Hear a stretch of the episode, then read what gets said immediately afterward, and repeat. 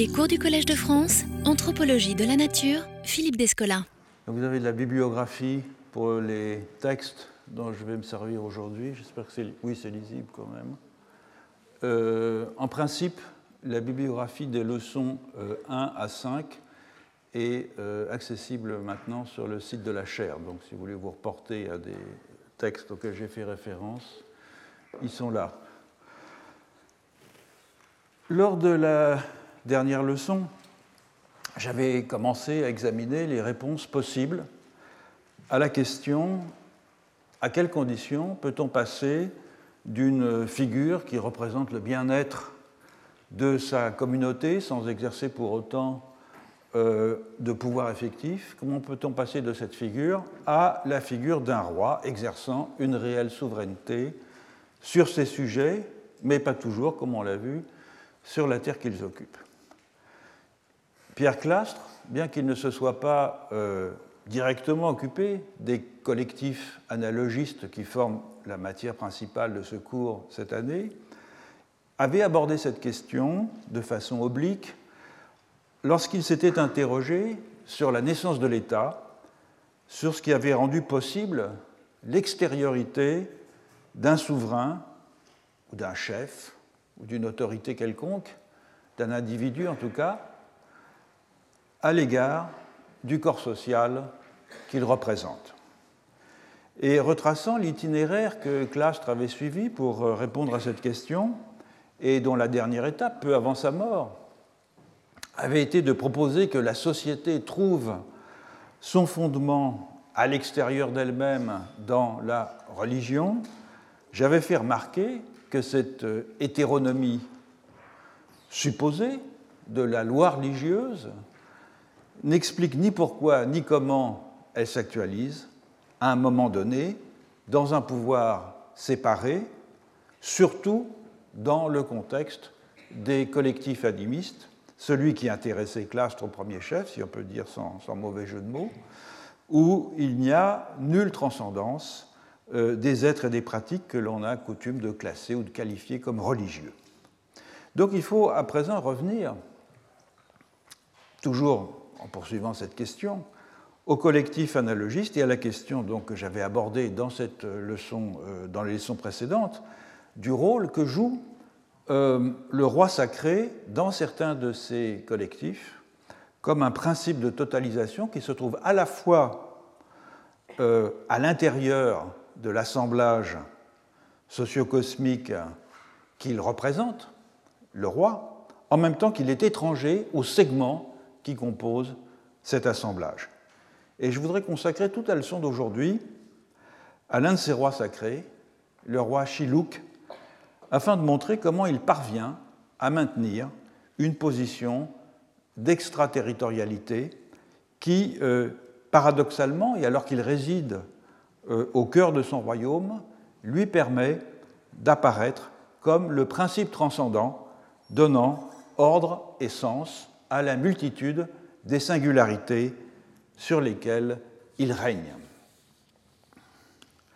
Le cas euh, Chilouk a ceci d'intéressant euh, qu'il a joué un rôle euh, prépondérant dans la discussion de la royauté sacrée depuis Fraser. C'est vraiment un passage obligé de la discussion sur la royauté sacrée.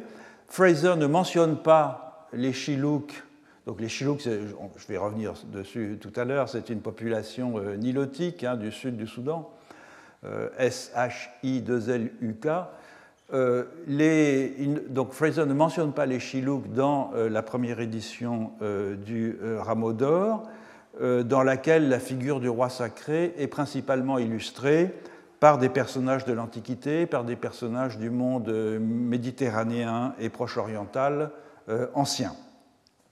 Et c'est un jeune ethnologue anglais, Charles Seligman, qui, imprégné de la lecture de Fraser, va découvrir dans la première décennie du XXe siècle la royauté sacrée Chilouk, donc au sud du Soudan, et qui va en réaliser une description euh, ethnographique qu'il va envoyer à Fraser. Et Fraser va reprendre la description que Seligman lui a envoyée. Il va la reprendre presque intégralement dans la troisième édition du Rameau d'Or.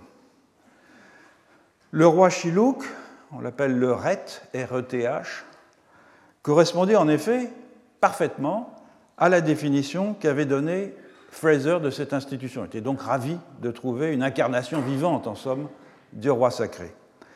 Il était l'incarnation terrestre d'une divinité, à tout le moins d'une sorte de héros semi-divin, Niyikang, N-Y-I-K-A-N-G, le fondateur de la nation Shiluk, et qui, euh, du fait qu'il devait euh, pouvoir transmettre le roi rituellement ses pouvoirs de fertilité cosmique à un successeur, devait être tué, donc des caractéristiques du roi sacré, afin que cette transmission se passe sans solution de continuité.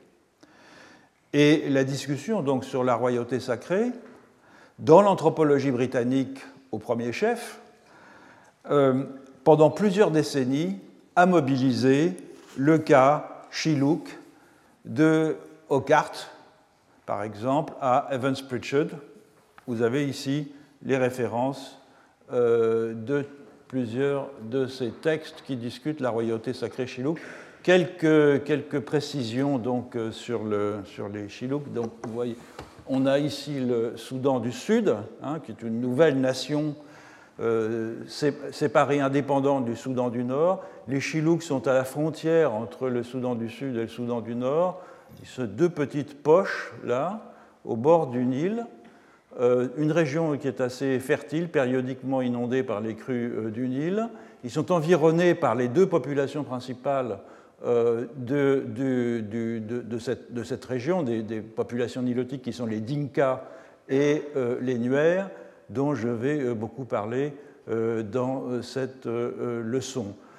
Comme vous le savez sans doute, le Soudan du Sud est en ce moment euh, traversé par une très grave euh, guerre civile, euh, la famine y règne, et sans vouloir faire de transposition automatique entre les traditions culturelles locales et la vie politique contemporaine, il est quand même très probable que la tradition de raid systématique entre euh, en particulier les, Chilouks, les Dinka et les Nuer, euh, d'une part, et d'autre part, la euh, tradition de vendetta interne pour régler les problèmes politiques, disons, à l'intérieur de chacune de ces grandes nations, joue probablement un rôle sur la désagrégation.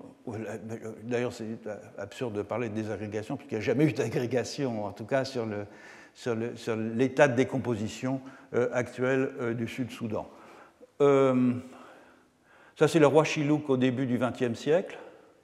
Il est environné d'Askari, donc il est sous la dépendance du Soudan anglo-britannique. Hein. Il est reconnu par les Anglais, il a été déposé, l'un de ses successeurs a été déposé par les Anglais, mais il a été reconnu formellement par les Anglais, ou par le Soudan anglo-égyptien, comme on disait, mais qui était en fait sous domination anglaise. Euh, ça, c'était la demeure euh, du, roi euh, Chilouk à Pachodo, Fachoda. Ce n'est pas le Fachoda de l'incident franco-britannique, hein. c'est un, autre Fachoda. c'est un palais qui a l'air modeste, mais qui, vous verrez qu'il joue un rôle important dans la, royauté Chilouk. Ça, c'est alors ça, c'est la période contemporaine, parce qu'il y a toujours un roi Chilouk. c'est quand même lié à la patrimonialisation, bien sûr.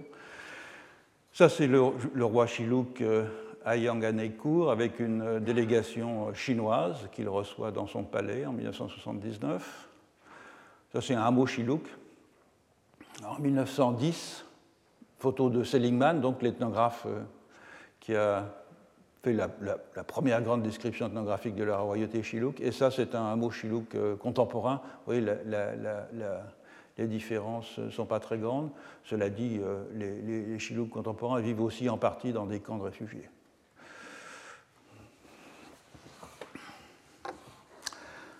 Alors, l'anthropologue qui, euh, dans les dernières décennies euh, du XXe siècle, a le mieux exploité les hypothèses de Fraser sur la royauté sacrée, c'est notre collègue belge, disparu maintenant, Luc de Heusch. Le point de départ de Luc de Heusch, c'est qu'un roi, pour régner, doit se séparer de la société. Il doit être vu comme une singularité d'essence différente de celle de ses sujets. Par quels moyens cette séparation est-elle obtenue? Alors, dans de nombreux cas, elle est d'ordre géographique et généalogique. C'est la thèse que, par exemple, Marshall Salins a systématiquement euh, développée, à savoir que euh, l'a développé à partir de son étude ethnographique de Fidji au départ, puis ensuite il l'a euh, euh, étendu bien au-delà sur une base comparative, en particulier dans un article que je cite ici qui s'appelle The Stranger King, c'est l'idée que le roi est étranger et qu'il vient d'ailleurs. Ses, ancêtres ne sont pas des autochtones, car la fécondité, l'énergie génésique, la vie euh, viennent de l'extérieur sous la forme d'un jeune conquérant, souvent un chasseur, vous souvenez du cas du roi Moudang, euh, qu'il faut euh, apprivoiser par le rituel. Et même lorsque les rois ne sont pas des allochtones, ils doivent marquer leur extériorité par des actes qui les différencient du commun des mortels. L'assassinat, l'inceste, le cannibalisme, qui sont souvent des actes symboliques, mais qui suffisent à montrer que ces personnages échappent aux règles de la moralité et de la civilité ordinaire. Les rois doivent aussi avoir été séparés de la société d'une autre façon. Même lorsqu'ils ne sont pas des étrangers à l'origine, il faut pouvoir, à travers le rituel d'intronisation, marquer de façon visible qu'ils sont en dehors des liens ordinaires de la parenté et des affiliations segmentaires. Or, l'argument que développe euh, Luc de à propos de la royauté africaine, c'est que cette séparation est nécessaire non seulement parce que le roi, en position d'extériorité, peut ainsi offrir à la société une image qui la représente, tout simplement parce que c'est un signe et que comme signe, il doit être extérieur à ce dont il tient lieu, mais aussi parce que le roi offre à la société une image du contrôle cosmique nécessaire à la perpétuation de la vie sociale, notamment euh, à la reproduction de la vie par le euh, maintien du cycle climatique et le maintien de la fertilité des sols et des êtres. C'est un argument dont on a vu qu'il était aussi euh, développé euh, par euh, Alfred Adler, c'est qu'on trouve en fait des figures de ce type, telles qu'on vient de les définir, y compris dans des formations sociales acéphales, où elles ne jouent donc pas le rôle d'un principe de totalisation extérieure, transcendant à la société, pour que celle-ci s'appréhende comme un tout. Ces figures sont donc nécessaires comme des médiateurs avec les forces comiques, les cosmiques, pardon, qu'il y ait euh, ou non un État. Et c'est ce que Luc de entreprend de montrer euh, en référence au Cachilouk dans un article qu'il a intitulé euh, L'inversion de la dette et qui figure ici dans la bibliographie. Il prend l'exemple justement des populations nilotiques euh, qui sont très proches d'autres populations nilotiques que les Chilouks, qui sont très proches sur le plan sociologique et culturel des Chilouks, qui sont les Nuers et les Dinka que j'évoquais tout à l'heure. Et il met en évidence dans cet article l'existence d'une continuité structurale entre une société segmentaire et une royauté sacrée, dans laquelle certains personnages qui occupent des fonctions, disons, magico-religieuses analogues deviennent progressivement de plus en plus séparés par leur statut du reste de la société sans que cela n'aboutisse pour autant à l'émergence d'un État véritable. Alors, le, premier élément de ce continuum, ce sont les nuaires. Les c'est l'exemple parfait d'une société segmentaire qui a d'ailleurs été utilisée, qui continue à être utilisée dans l'enseignement d'anthropologie pour définir ce que c'est qu'une société segmentaire, société acéphale, dans laquelle, pour reprendre la formule d'Evans Pritchard à leur propos, je le cite, aucune personne, aucun conseil n'est investi des fonctions législatives, judiciaires, exécutives. Une tribunaire se compose euh, de plusieurs segments territoriaux emboîtés, euh, chaque territoire étant associé à un clan dit dominant, dont les ancêtres se définissent comme les premiers habitants du lieu, ce qui ne leur donne pas pour autant un privilège politique. Et en cas de conflit, la euh, solidarité des unités territoriales découle des affinités lignagères. Les segments s'opposent, se combattent ou s'allient, de sorte que la vendetta devient le mode normal de leur relation. Et comme l'écrit euh, Evans Pritchard, le système politique est une anarchie ordonnée. Il faut savoir, pour euh, faire référence à ce que je disais il y a un moment, que les deux principales composantes de l'armée du Soudan du Sud, ce sont des Nuers et des Dinka, qui sont opposés euh, depuis plusieurs siècles. Comme euh, il, existe, pourtant des, arbitres. Ce sont des personnages qui euh, s'interposent dans ces querelles incessantes. On les appelle euh, chez les Nuers les dignitaires à la peau de léopard, quar moine. Et ces pacificateurs ont une fonction politique puisqu'ils s'efforcent d'amener les parties en conflit à trouver un terrain d'entente mais leur statut, au fond, est au premier chef rituel. Comme l'écrit euh, Evans Pritchard, ils sont en relation mystique avec la terre, ce qui leur vaut le pouvoir de bénir et de maudire.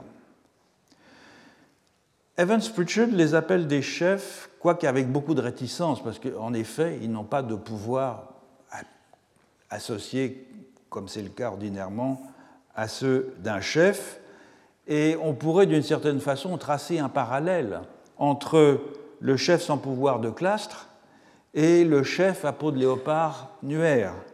L'un comme l'autre sont dans une relative position d'extériorité, relative, par rapport au reste de leurs concitoyens, et ils ne disposent d'aucun pouvoir effectif. Pourtant, deux différences méritent d'être euh, soulignées entre le chef sans pouvoir et les chefs à peau de léopard. Les chefs à peau de léopard sont des médiateurs rituels, c'est-à-dire qu'ils purifient les souillures, ils entretiennent la fertilité, ils font tomber la pluie, ils officient dans les sacrifices. Tandis que les chefs sans pouvoir amérindiens ne sont que des beaux parleurs, au fond, euh, qui euh, se contentent de répéter les normes idéales de la vie sociale et euh, ils sont dépourvus, de ce fait, de toute dimension religieuse. Surtout, le chef à peau de léopard n'appartient généralement pas au clan dominant de la tribu où il exerce sa fonction. Il n'est pas un des possesseurs héréditaires de la terre tribale, c'est un étranger qui s'y est établi. Autrement dit, par contraste avec l'extériorité relative du chef sans pouvoir amérindien tel que Clastre le, caractérise et qui est fondée sur une différence statutaire exclusivement, l'extériorité du chef à peau de léopard est aussi fondée sur une certaine extériorité par rapport au territoire même sur lequel il exerce une fonction rituel. Lui aussi est un étranger qui vient de loin. Donc les deux figures du chef, chef sans pouvoir, chef à peau de léopard, sont bien caractérisées par une autorité privée des moyens de s'exercer, mais le chef nuaire jouit de, fait d'une situation euh, doublement extérieure par rapport au collectif. Il est une condition de possibilité de certains aspects du bien-être commun, c'est très important évidemment, et il est aussi un étranger au territoire. Double caractéristique dont on voit qu'elle pourrait constituer l'amorce d'un principe de totalisation du collectif, au moins à l'échelle locale. Les voisins des Nuer, les Dinka, présentent une sorte de transformation structurelle de la formule Nuer. C'est une société segmentaire qui est à bien des égards et, qui à bien des égards est analogue aux Nuer, mais les euh, Dinka sont répartis en deux types de clans. Les clans dits détenteurs de la lance de guerre et les clans dits détenteurs de la lance de pêche. Et c'est dans ce dernier groupe que se recrutent les spécialistes rituels à la fonction héréditaire que l'on appelle les maîtres de la lance de pêche. Chaque clan d'Inca est en relation avec un génie tutélaire, mais ceux des clans euh, euh, des maîtres à la lance de pêche sont les génies les plus puissants et les bienfaits pour lesquels on les sollicite s'étendent bien au-delà du clan à l'ensemble de la tribu. Autrement dit, cette euh, division interne a pour résultat de séparer la fonction rituelle de la fonction guerrière. Les maîtres de la lance de pêche, ils guérissent les maladies, ils assurent la vitalité de la terre, ils assurent la prospérité, et certains d'entre eux euh, peuvent même atteindre une réputation exceptionnelle. À l'ordinaire, la fonction politique des maîtres de la lance de pêche est analogue à celle des chefs à la peau de léopard nuaire. Ce sont des médiateurs dans les conflits. Mais ils s'en distinguent par l'étendue beaucoup plus grande de leur pouvoir religieux. Euh, Godfrey qui est le, grand ethnologue anglais euh, à qui on doit les descriptions des euh, Dinka, dit des maîtres à la lance de pêche qu'ils sont, je le cite, en partie divins. C'est donc un statut ontologique à part qui les rapproche des rois divins à la Fraser.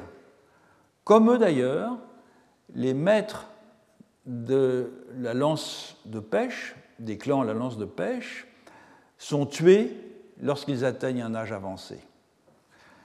Ils ne possèdent pas pour autant de pouvoir politique direct. Ils ne jouissent pas non plus de privilèges euh, particuliers en dehors du prestige qu'on leur accorde. Autrement dit, ils sont proches d'un côté du chef à peau de léopard, sauf que leur extériorité, elle est peut-être beaucoup plus accentuée du fait des propriétés euh, thaumaturgiques intrinsèques à leur hérédité. Les, chefs à peau de léopard nuaires se différencient du corps social de façon contingente par la euh, fonction qu'on leur reconnaît, les euh, maîtres de la lance de pêche sont différents par essence. Et ça, ça fait un saut dans ce continuum qui nous mène des euh, Nuer au Dinka. Troisième élément de ce continuum, les Chilouks.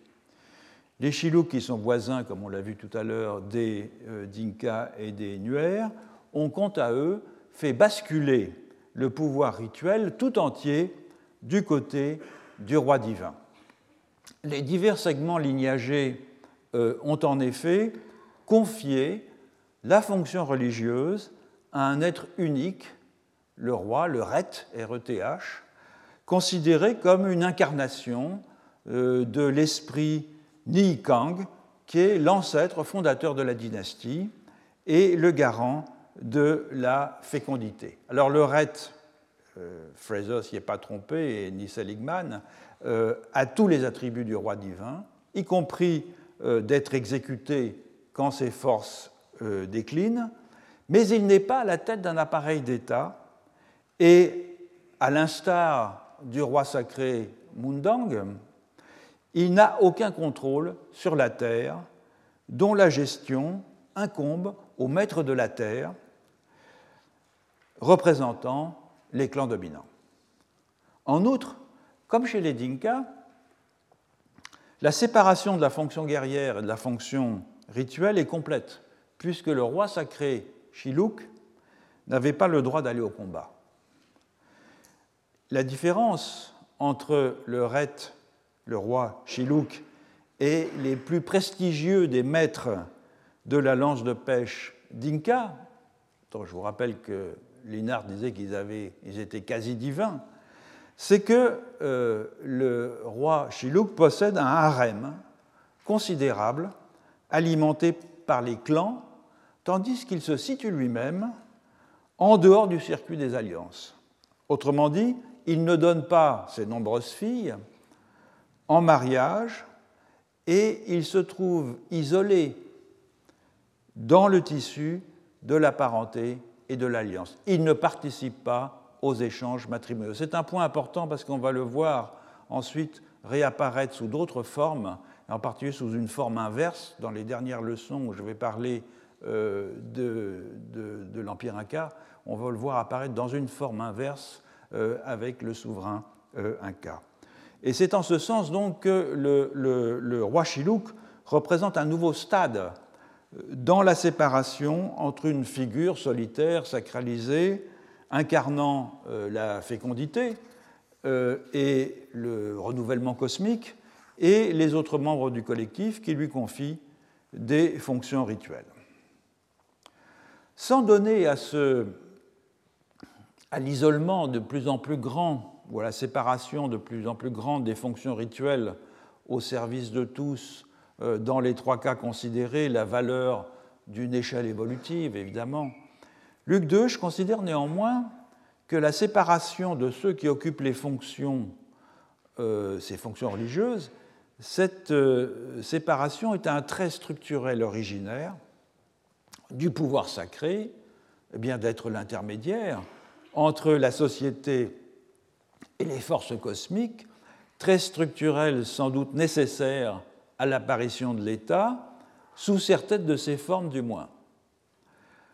Je cite euh, euh, Luc Deuche, l'État, en tant qu'appareil de coercition, implique l'émergence d'une institution magico-religieuse spécifique en un lieu extérieur à la parenté, extérieur à la parenté, et capable de briser le contrôle que celle-ci exerce sur l'ensemble des relations sociales.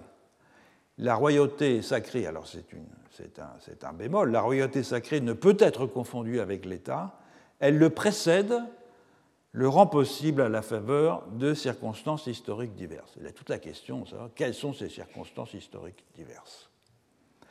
Alors dans un article récent, David euh, Graeber, euh, anthropologue anglais bien connu, notamment ses travaux sur la dette et sur la bureaucratie, euh, qui est un spécialiste de Madagascar par ailleurs, enfin récent, il est de 2011, euh, Greber a critiqué l'interprétation que donne Luc de Heusch de la royauté sacrée Chiluk. C'est l'article donc The Divine Kingship of the Shiluk.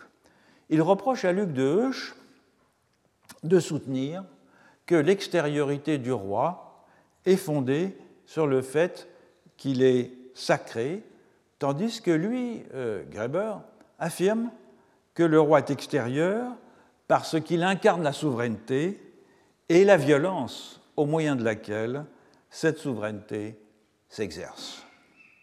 Je voudrais examiner euh, son argument parce que euh, dans cette discussion qui s'est tenue un peu à distance, parce que euh, euh, Luc Deuch n'a pas répondu à Gréba.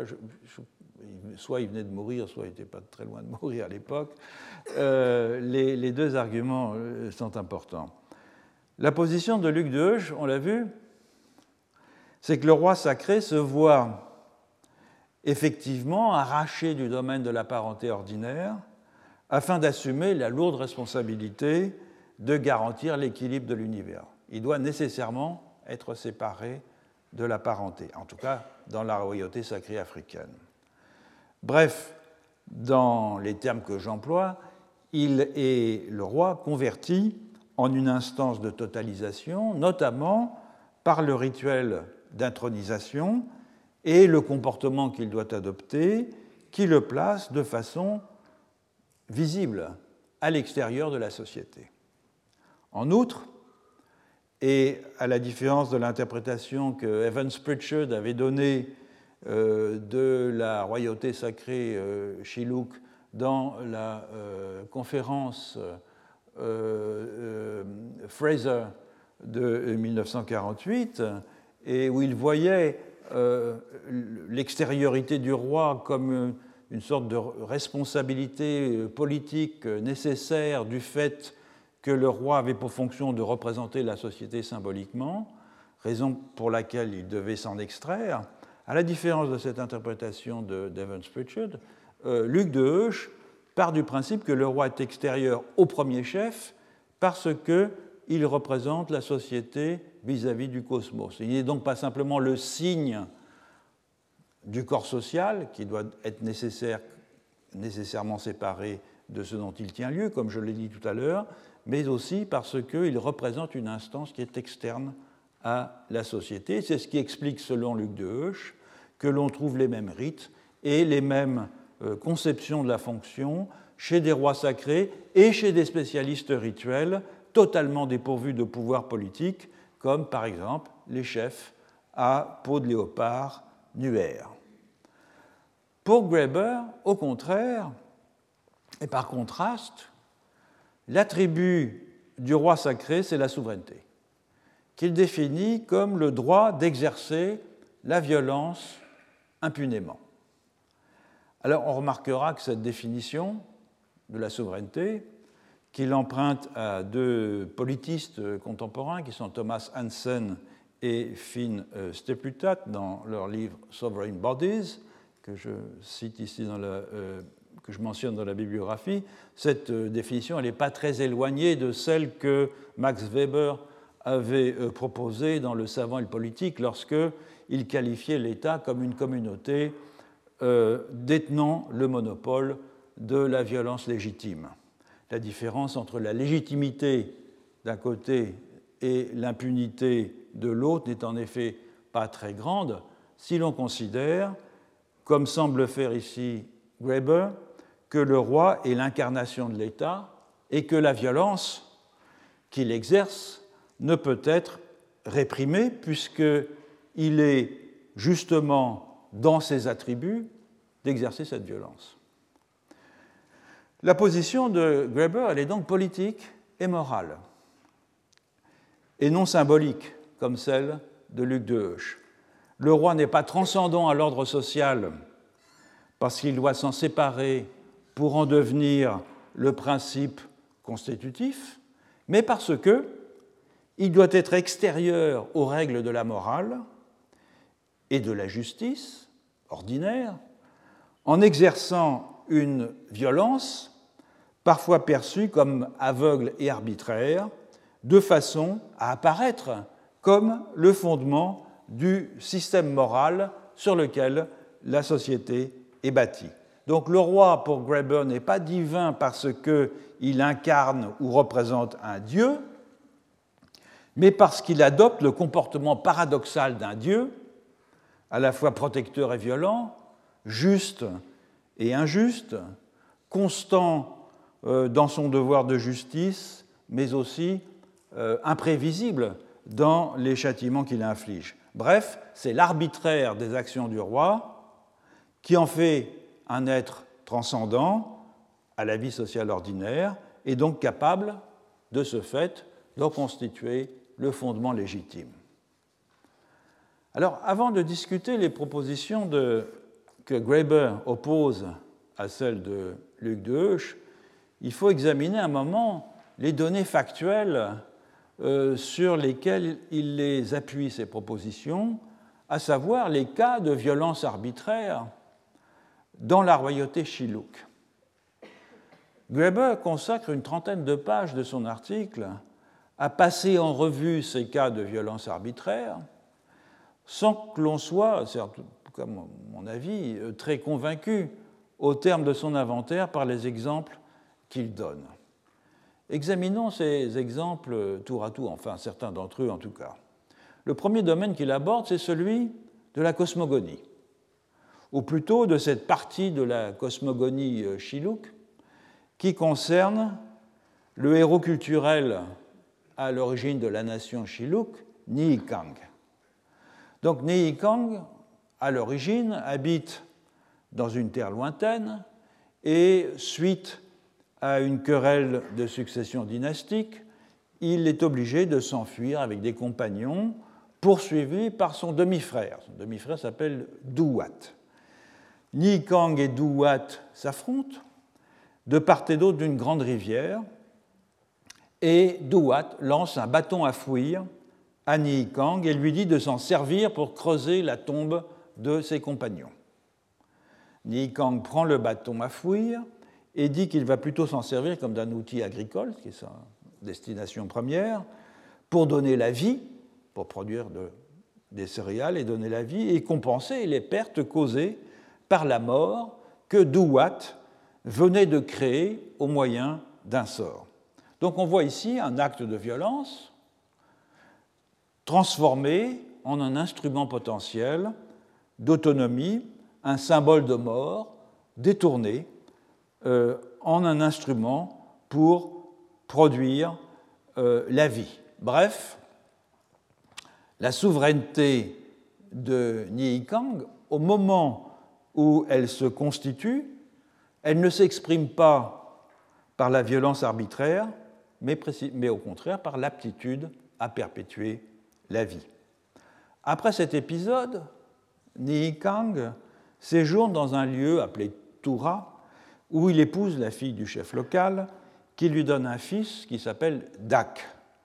Ce fils devient rapidement euh, incontrôlable, violent, il attaque euh, les membres de sa communauté, il pille euh, les maisons, et selon son bon plaisir, et les membres de la communauté décident qu'il faut s'en débarrasser. Ils se réunissent donc, et pour se préparer à tuer Dak, chacun devant lui porter un coup euh, de euh, lance pour que la responsabilité soit partagée entre tous. Leur plan échoue, car Dak a été prévenu et il substitue une effigie à sa personne, de sorte que c'est une sculpture de bois que les membres de la communauté tuent à la faveur de la nuit. Alors Graeber interprète cet épisode comme une sorte de parabole sur le fait que tant le roi que son peuple se constituent mutuellement par une violence arbitraire.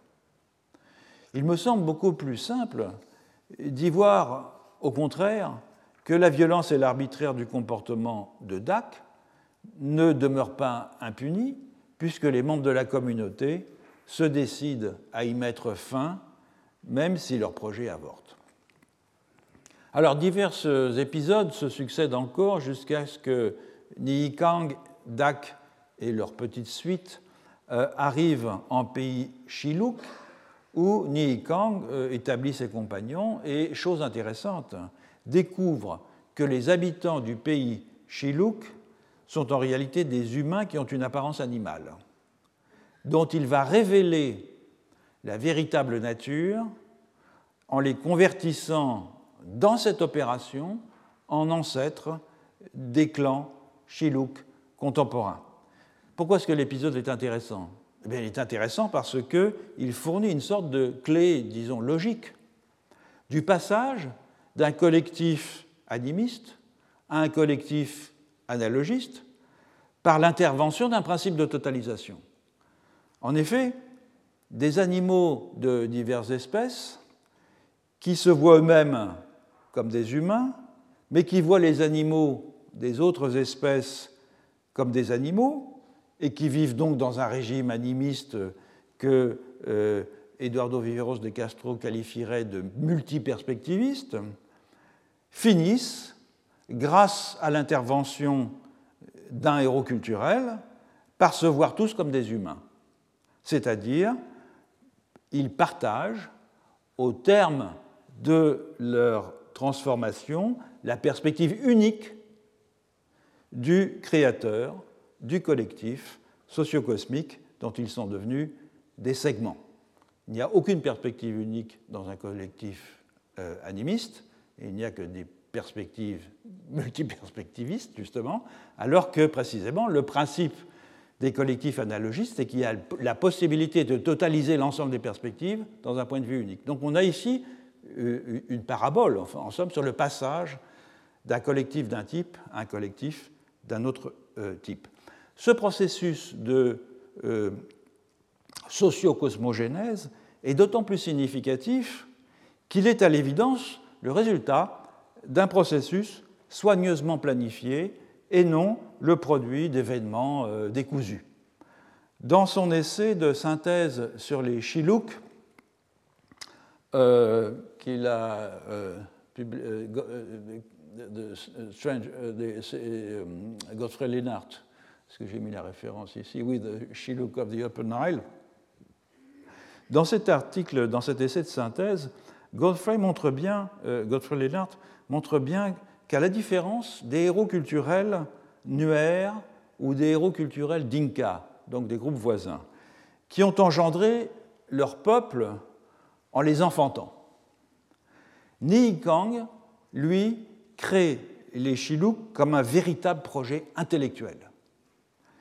Ni Kang découvre les Chiluk, il les transforme, donc il leur impose sa perspective. Hein alors qu'ils ils, étaient séparés par le fait que chacun partageait chacun euh, tenait une perspective différente, qu'ils se voyaient, euh, qu'ils étaient des animaux qui se voyaient comme des humains, etc., il leur impose une perspective unique, il leur accorde des rôles, il euh, établit des frontières, il réunit ensemble un groupe disparate d'humains et d'animaux sans relation préalables entre eux, et il en fait des composantes de statut égal d'un même ordre socio-économique. C'est donc un véritable processus d'engendrement socio-cosmique caractéristique d'un principe de totalisation analogiste.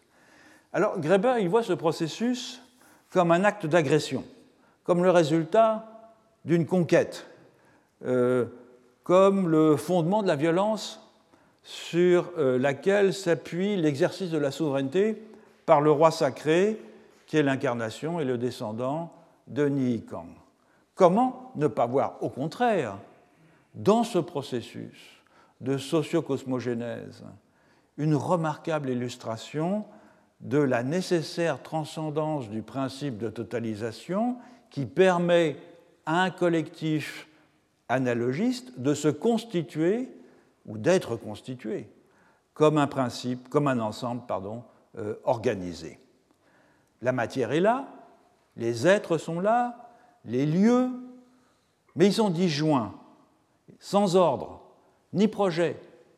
Et c'est Ni Kang, non pas qui les crée à partir du néant, comme dans la jeunesse biblique, mais qui les compose dans un monde structuré.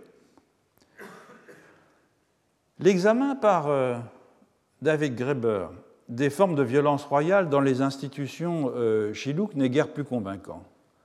Graeber juge que le roi, le ret donc, du fait de la brutalité avec laquelle il traitait ses rivaux euh, potentiels, se comportait d'une façon complètement étrangère aux valeurs chilouk.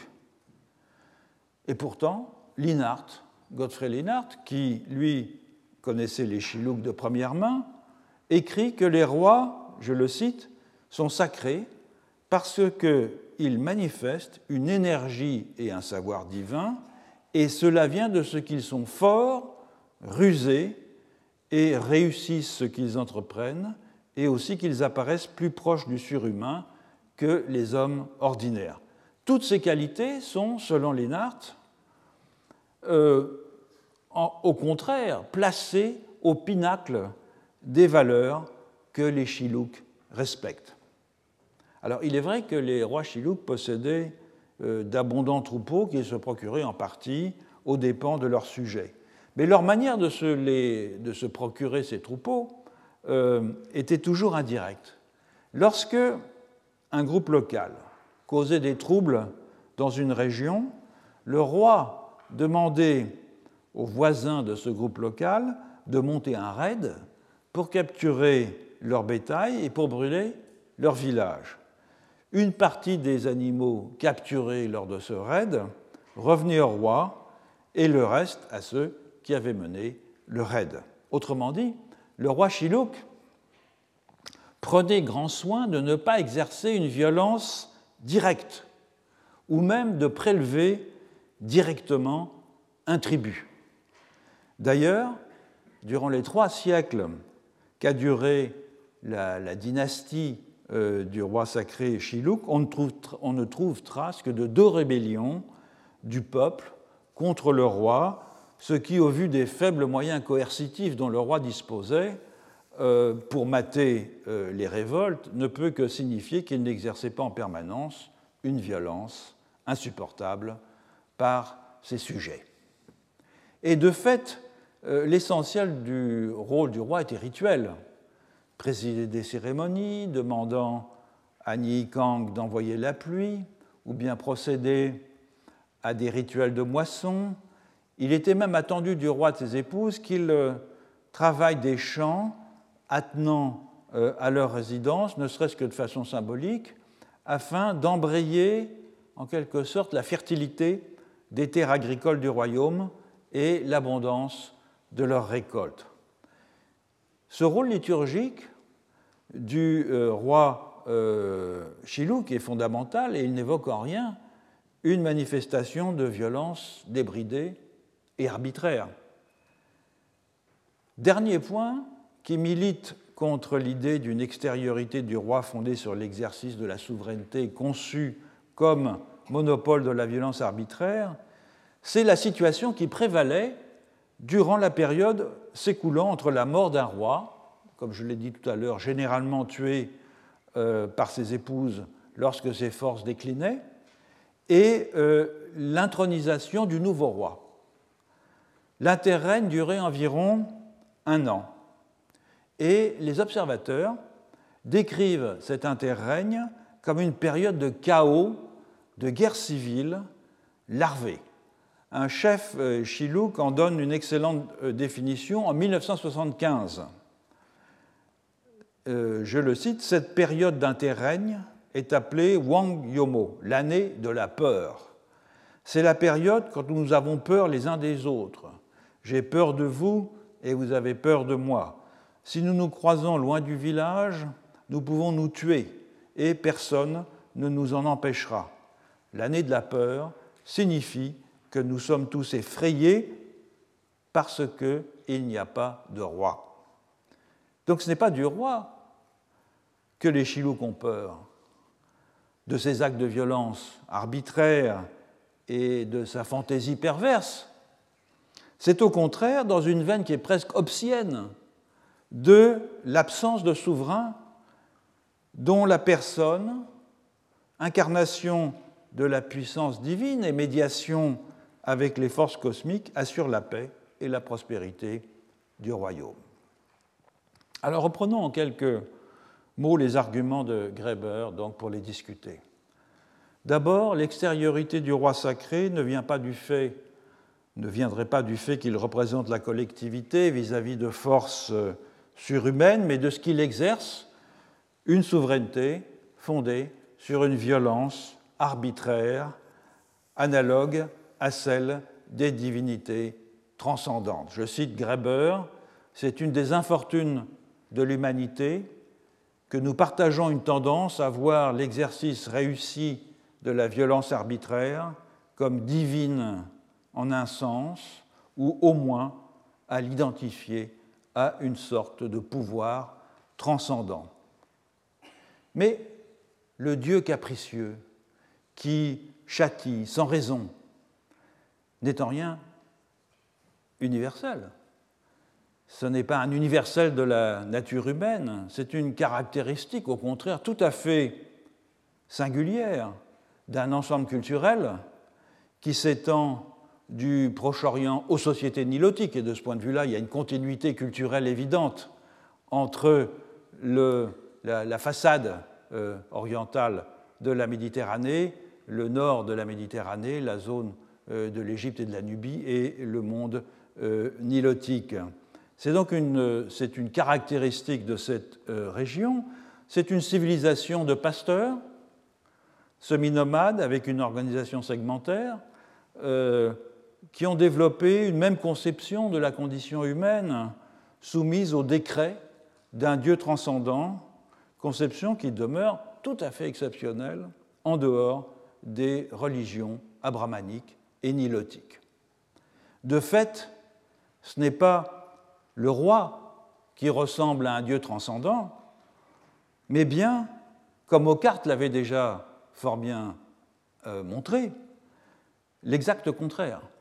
Ce sont des rois sacrés de plus en plus séparés du corps social que ces rois représentent, qui fournissent le modèle de la transcendance divine. Du reste, si l'on ne peut se rebeller contre un Dieu injuste qu'en le maudissant à l'inverse, on voit mal comment des rois sacrés pourraient être tolérés par ceux euh, contre lesquels ils sont réputés exercer une violence arbitraire si ces derniers ceux qui sont soumis à la violence, ne voyaient en eux que des tyrans imprévisibles. Le fait que ce genre de rébellion est, d'une manière générale, assez rare, indique que les sujets du roi sacré voient en lui plus et autre chose qu'une source d'exation insupportable et injustifiée. Au fond, les sujets supportent ces accès de violence occasionnels parce que dans le roi sacré réside la clé de la fécondité et de la prospérité du royaume, parce qu'il figure, aux yeux de tous, un collectif dont il est physiquement et ontologiquement séparé et dont la permanence et la cohérence, et la vie matérielle aussi, sont euh, perçues comme euh, dépendant de sa personne. Un autre argument développé par euh, David Graeber est que le roi est sacré parce qu'il est mis à part et qu'il est mis à part de façon à ce que la violence puisse être confinée dans une sphère bien délimitée qui est le domaine de la souveraineté royale et donc ne pas déborder euh, et infiltrer le reste de la société. Et dans cette définition euh, du sacré, en fait, on reconnaîtra évidemment la patte de Durkheim. Ce qui est sacré, c'est ce qui est mis à part, c'est ce qu'il n'y a pas de mesure avec ce qui est profane, comme l'écrit Durkheim en particulier dans Sociologie et Philosophie. Toutefois, pour Durkheim, cette euh, caractéristique en quelque sorte positionnelle de la sacralité, c'est-à-dire son isolement vis-à-vis des choses profane est un effet de ce qu'elle représente symboliquement et non sa condition constitutive. Ce n'est pas la séparation qui fait le sacré. Tout ce qui est à part dans la vie sociale n'est pas sacré, pas nécessairement sacré. Les choses dangereuses qui sont frappées euh, d'un interdit, qui sont source de souillure ou de contamination, doivent être tenues à part, maintenues à distance, évitées elles ne sont pas sacrées pour autant. Autrement dit, dans main, contexte euh, culturel, la violence débridée fait probablement partie de ces choses à éviter. Pas partout. Dans d'autres cas, elle est au contraire euh, brandie comme une valeur. Et d'ailleurs, c'est le cas aussi euh, dans les sociétés nilotiques, en tout cas pour les jeunes gens qui avaient à faire la preuve de leur virilité en menant des raids contre des euh, clans voisins ou contre des groupes voisins pour voler du bétail. Donc la, violence n'était pas quelque chose qu'il fallait éviter, elle était au contraire, pour certaines parties de la population, quelque chose à laquelle on aspirait. Donc, dans le cas du roi, la sacralité, la sacralité dont il est investi, n'est pas un effet de sa seule extériorité, elle résulte plutôt au fond, de la fonction d'intermédiaire à l'égard du cosmos lui, euh, qui lui est dévolue et qui le, distingue de tous les autres membres du collectif. Un autre argument qui est développé par euh, David Graeber, c'est que la violence souveraine du roi définit ses sujets comme un seul peuple, puisqu'ils en sont tous les victimes solidaires. Alors on a vu que c'était un peu inexact, puisque la violence du roi Chilouk est toujours déléguée, qu'elle demeure de faible intensité et qu'elle est très inégalement répartie. Mais surtout, l'argument rejoint sur un autre plan euh, l'hypothèse développée par Luc II, à savoir que le roi est sacré tout simplement euh, et extérieur à l'ordre social euh, parce qu'il lui faut représenter non seulement cet ordre dont il doit donc se distinguer, mais aussi la vitalité cosmique nécessaire à l'existence matérielle euh, du collectif et que le collectif doit être en mesure d'identifier dans une singularité qui est euh, externe à lui-même. À quoi alors tient le processus de transcendantalisation qui euh, isole le roi sacré et qui le met en capacité de représenter le collectif en étant tout à la fois intérieur à ce collectif et extérieur au segment qui le compose?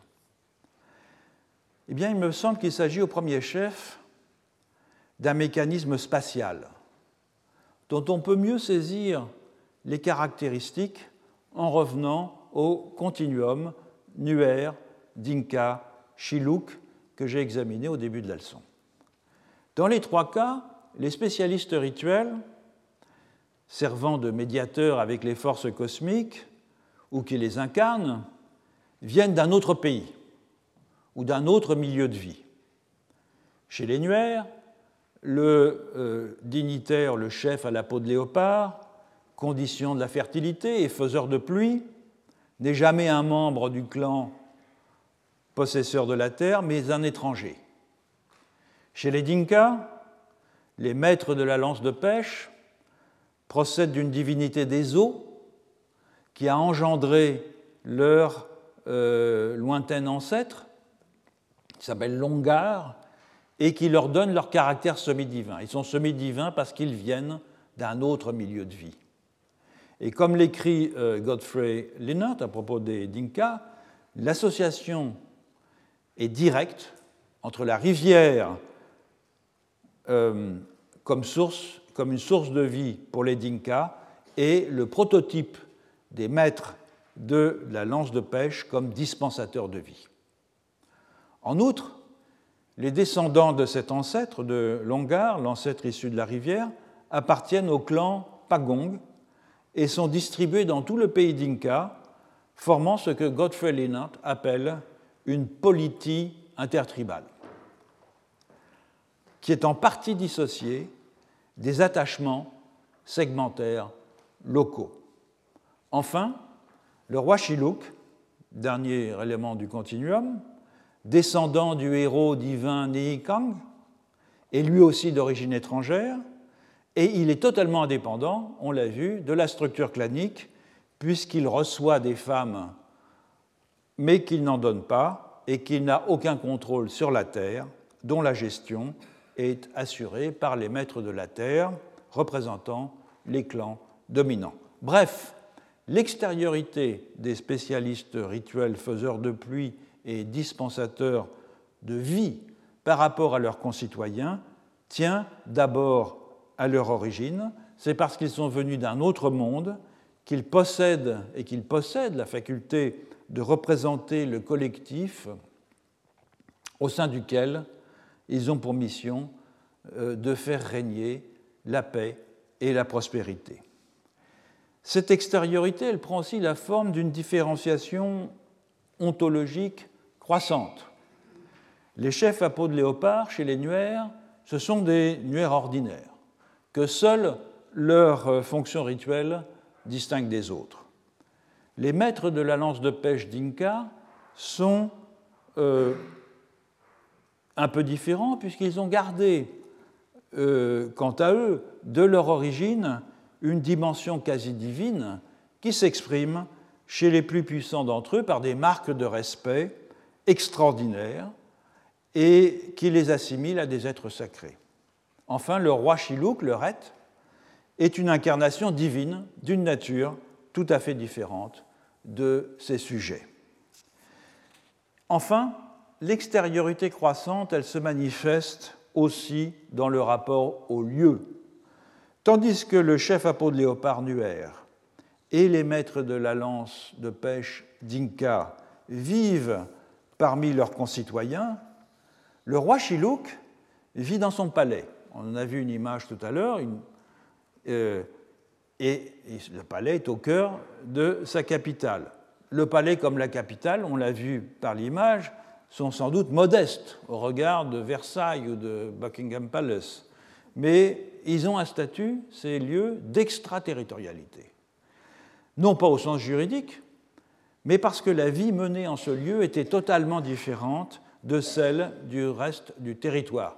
Fashoda, la capitale, encore une fois, ce n'est pas le Fashoda de l'incident franco-britannique, Pachod, comme on dit en Chilouk, euh, était à peu près exclusivement peuplée par les femmes du roi, jusqu'à une centaine, chacune ayant sa maison et aucun homme n'ayant, euh, n'étant admis dans la capitale après la tombée de la nuit.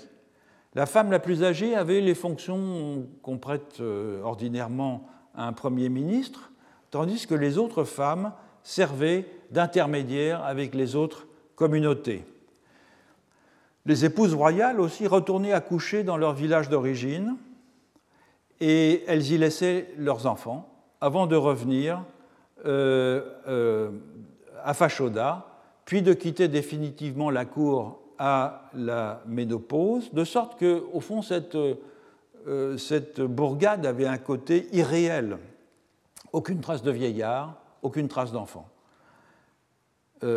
la mort et l'enfantement étaient tenus à distance euh, comme l'était le champ de la parenté, et de l'alliance de mariage ordinaire. Les travaux des champs étaient réduits à euh, la culture symbolique euh, d'un lopin, mais la bourgade était alimentée en nourriture de qualité par les clans qui demeuraient extérieurs. Autrement dit, Fashoda ou Pachod, comme David Graeber l'a cette fois-ci fort bien vu, ressemblait à une utopie, une sorte de modèle réduit de la bonne vie sur Terre, que les Chilouks ordinaires ne connaissaient en fait que la plupart du temps par la rumeur.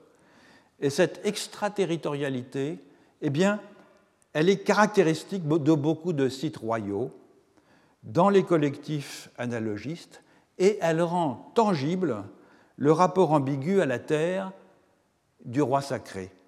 Il est à la fois coupé de la terre vivrière, sur laquelle il n'exerce aucun contrôle réel, et il est la condition de la fertilité du royaume dans son ensemble, dont sa capitale est comme une version utopique fermée à ses sujets. Et plus que la violence que le roi exercerait, c'est sans doute cette extraterritorialité de la capitale, du roi Chilouk, qui, par rapport aux autres médiateurs rituels de l'ère nilotique, le transforme de façon effective en un véritable principe transcendant, apte à totaliser le collectif qu'il représente. Alors je voudrais poursuivre cette question du rapport que le roi sacré entretient avec le territoire dans une toute autre ère culturelle, je l'ai annoncé, je l'ai évoqué tout à l'heure, le monde andin. Le monde andin qui a le mérite de présenter une gamme extrêmement vaste euh, de types de collectifs analogistes, dont l'un d'entre eux, l'Empire Inca, représente sans doute l'une des formes les plus abouties, en même temps que son euh, souverain illustre une figure du roi sacré qui est parvenu à établir un pouvoir politique et administratif n'ayant peut-être euh, pas d'équivalent ailleurs par l'ampleur du contrôle qu'il exerce. C'est ce que nous verrons dans les prochaines leçons. Retrouvez tous les contenus du Collège de France sur www.colège-2-france.fr.